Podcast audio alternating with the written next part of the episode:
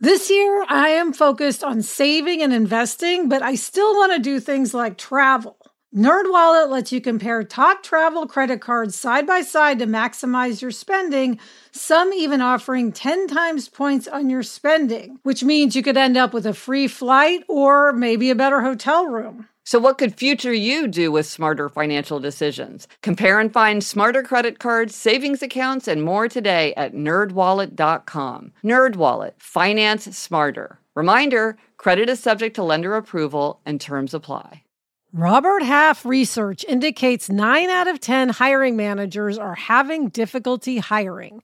If you have open roles, chances are you're feeling this too. That's why you need Robert Half. Our specialized recruiting professionals engage with our proprietary AI to connect businesses of all sizes with highly skilled talent in finance and accounting, technology, marketing and creative, legal, and administrative and customer support. At Robert Half, we know talent. Visit roberthalf.com today. I'm Gretchen Rubin, and this is A Little Happier. I recently read writer and anthropologist Zora Neale Hurston's haunting 1942 autobiography, Dust Tracks on a Road. It reminded me of Carl Jung's memoir, Memories, Dreams, Reflections, and that is high praise indeed. She describes something very mysterious that happened to her when she was about 7 years old. Now, one note as I read this passage, she mentions the journalist O.O. McIntyre, who was a very popular newspaper columnist in the 1920s and 1930s, as well as the British writer Rudyard Kipling. Here is a lightly edited reading of what she wrote. Again, she's about 7 years old. There was some cool shade on the porch, so I sat down, and soon I was asleep in a strange way. Like clear-cut stereopticon slides, I saw 12 scenes flash before me. Each one held until I had seen it well in every detail, and then be replaced by another. There was no continuity as in an average dream, just disconnected scene after scene with blank spaces in between.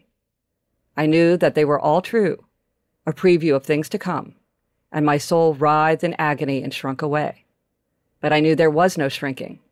These things had to be. So when I left the porch, I left a great deal behind me. I was weighed down with a power I did not want. I had knowledge before its time. I knew my fate. I knew that I would be an orphan and homeless. I knew that while I was still helpless, that the comforting circle of my family would be broken, and that I would have to wander cold and friendless until I had served my time.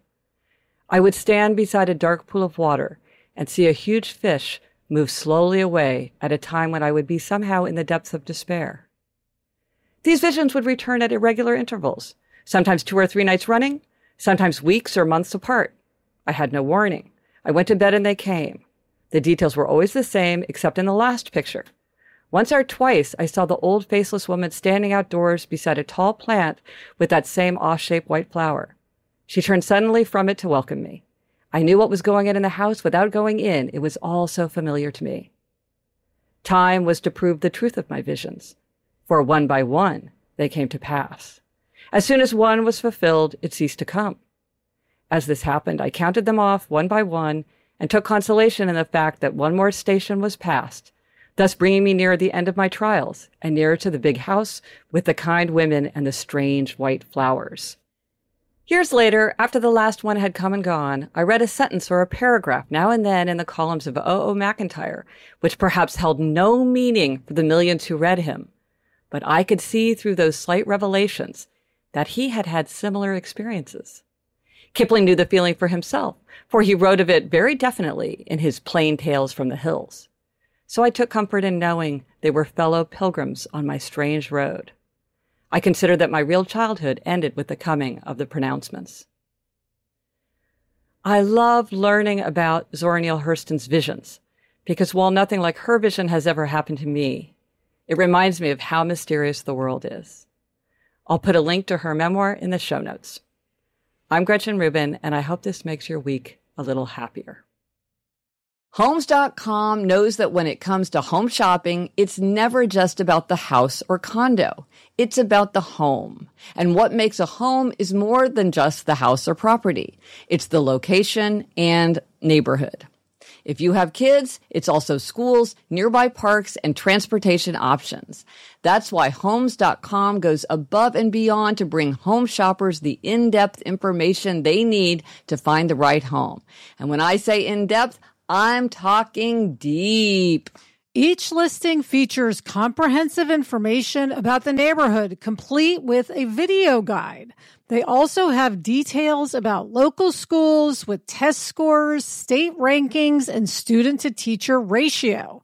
They even have an agent directory with the sales history of each agent. So when it comes to finding a home, not just a house, this is everything you need to know all in one place. Homes.com. We've done your homework.